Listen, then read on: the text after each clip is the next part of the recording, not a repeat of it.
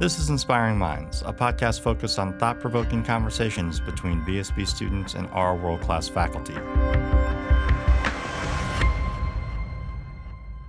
Hello, everyone. My name is Will Seba, a outgoing senior here at VSB, and I'm with Doctors Christopher Kilby and Erasmus Kersting. I am Erasmus Kersting. Uh, I am an associate professor at Villanova School of Business in the Department of Economics.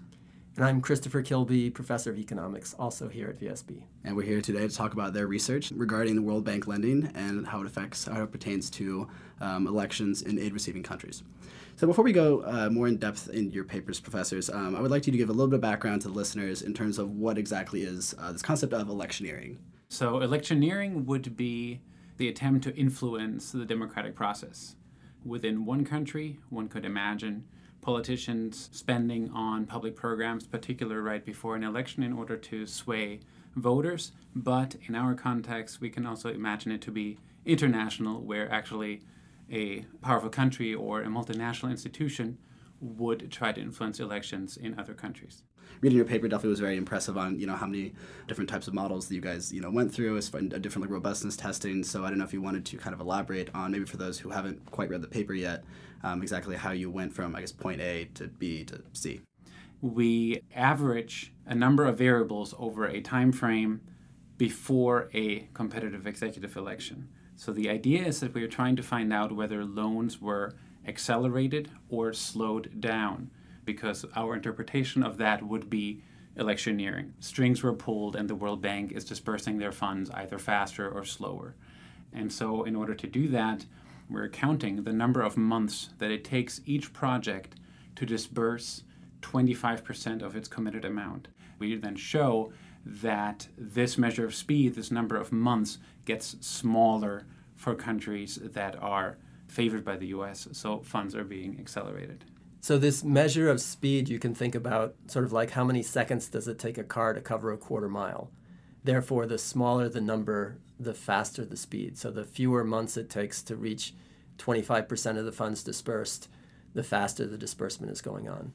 Right. And the second model looks at commitments. So, it basically looks at whether a country is more likely to receive a new loan if it is before an election. So, driven by a slightly different theory, not so much that the World Bank provides just more money to fill the war chest of an incumbent government that tries to get reelected, but instead provides positive signals, basically, that a ruler of a country would say to, to their electorate. I am in good standing with the international community. I just received a new loan from the World Bank, and therefore vote for me. However, we find less evidence actually of that happening in terms of the uh, electioneering. And then uh, regarding the um, robustness testing in your paper, I don't know if you wanted to discuss some of the alternate means of identifying U.S. alignment, um, also to go, go more in depth uh, with your basic specification in terms of you know how exactly did you measure a certain country's voting alignment with the, with U.S. government. I know you discussed a couple different measurements for that, so I don't know if you wanted to a go into how you defined alignment with with U.S. policy, and then also go a little more into your last section in your paper. We discussed different robustness testings. So yes, the question of how we measure whether a country is friendly with the U.S. or not is of course quite central.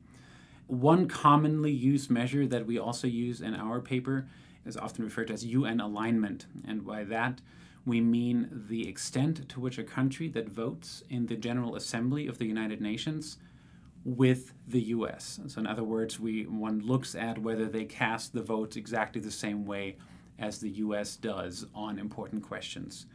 What is nice about this is that the US is friendly enough to actually publicize which votes they consider particularly important. So if you're a country that is small and would like to rise in the favor of the United States, say, you know which questions you would want to vote with the US with. So mathematically, one literally looks at the voting data and measures sort of the, the uh, degree of alignment. And then, of course, a nation is not always equally aligned with the US over time. So, of course, we also take into account the fact that it has to be the correctly timed alignment for this decision whether or not to accelerate loans to a particular country. So we're looking at that exact time window. There are a couple of interesting stories, I guess, related to this. Um, one is where this list of important votes came from. In the early 1980s, the Heritage Institute was lobbying in Congress that the U.S. wasn't getting anything for its foreign aid. And one way they tried to identify that was looking at voting alignment in the UN. And they found that countries that voted against the US actually got more US aid than countries that voted with the US. And they made a big stink about this. And the upshot was that the Congress passed a law requiring the State Department every year to publish a report that reported on UN votes and more or less had to justify what was going on with foreign aid and UN votes. And so the uh, State Department then revealed that they had a list of votes that they considered important and that they lobby on. That constitutes about 10% of overall votes. And it turns out that if you look at those votes, the countries that vote with the US there do get more foreign aid. And the countries that vote against the US on those important votes get less foreign aid.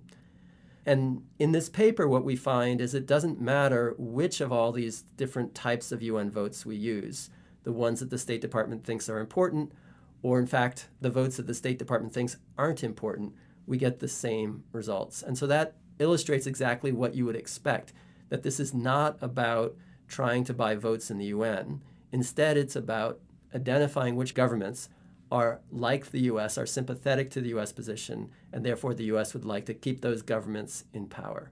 As you guys were talking about in your paper, there obviously was evidence of electioneering by uh, by the World Bank. So, and I, I recall reading in your paper, um, you guys discussed like the various implications of what that would entail of this conflict of interest with the, the, World Bank's mission statement. So, I was wondering if you wanted to add to on the various implications of the, the results of this.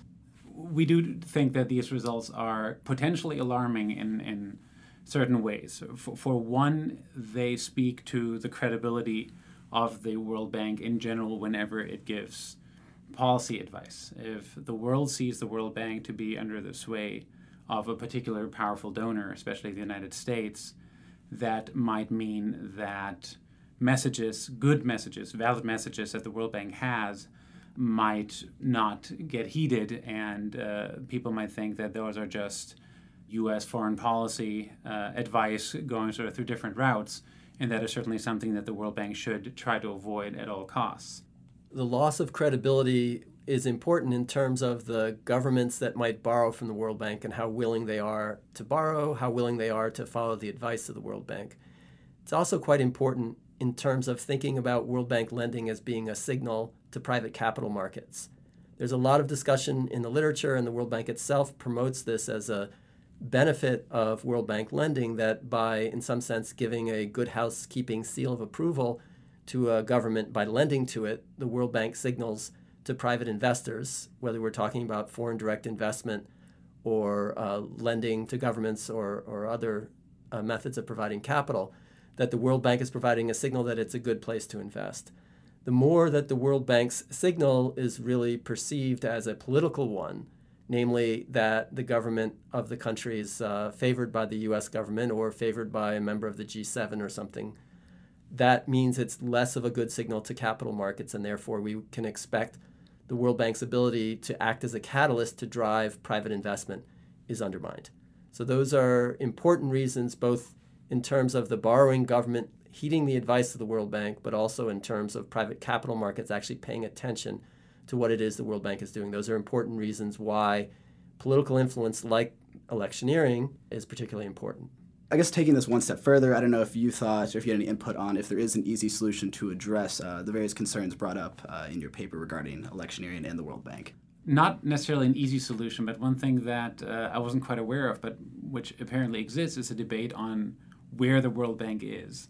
It's not a given that something like the World Bank has to be located in Washington, D.C seen in this light, it might very well be beneficial if the World Bank uh, had chosen a different country uh, as its headquarters, right? And maybe there could still be efforts underway to sort of move in that direction. Of course, you then really do wonder, right, what will happen to U.S. funding and support for this institution if it were, say, to be headquartered in Brazil or, or Mexico or Asia. But there is no good reason, really, why it shouldn't. One of the fundamental issues is really a question about a short term versus long term trade off. When the US decides to put pressure on the World Bank to engage in global electioneering or in any of the other many different uh, patterns that have been identified where the US exerts influence over the World Bank, it's usually to accomplish a short term goal that the US administration has. And the administration may well understand that this, in the long run, is undermining the independence and therefore the usefulness of the World Bank. But it has its short term goal that it wants to accomplish, and perhaps it has a Congress that's not willing to allow the administration to use something else, say direct aid to a country. So instead, the administration puts pressure on the World Bank to accomplish its goal that way. In the long run, we know that it would be better if the US weren't doing that because then the reputation of an um, uh, international organization would be better. It would serve better as a signal to capital markets, and certainly most American administrations believe that ultimately it's the markets that should be allocating these resources. Uh, so all of that is about a short-term, long-term trade-off. I guess this is a, a common theme when we look at certainly American politics, but probably most politics, that the political process favors short-term decisions over long-term. So in a sense, getting back to your question, is there an easy fix? The answer, I think, is no, because we will continue to face short-term solutions that come at long-term costs, and our political system favors that. Dr. Kersting, Dr. Kilby, I want to thank you very much for your time discussing your research, and uh, I want to thank Villanova for allotting us this time to discuss your paper. And thank you very much. It was our pleasure. Thank you for listening to Inspiring Minds. Stay tuned for our next installment featuring more VSB students discussing research topics with our world class faculty.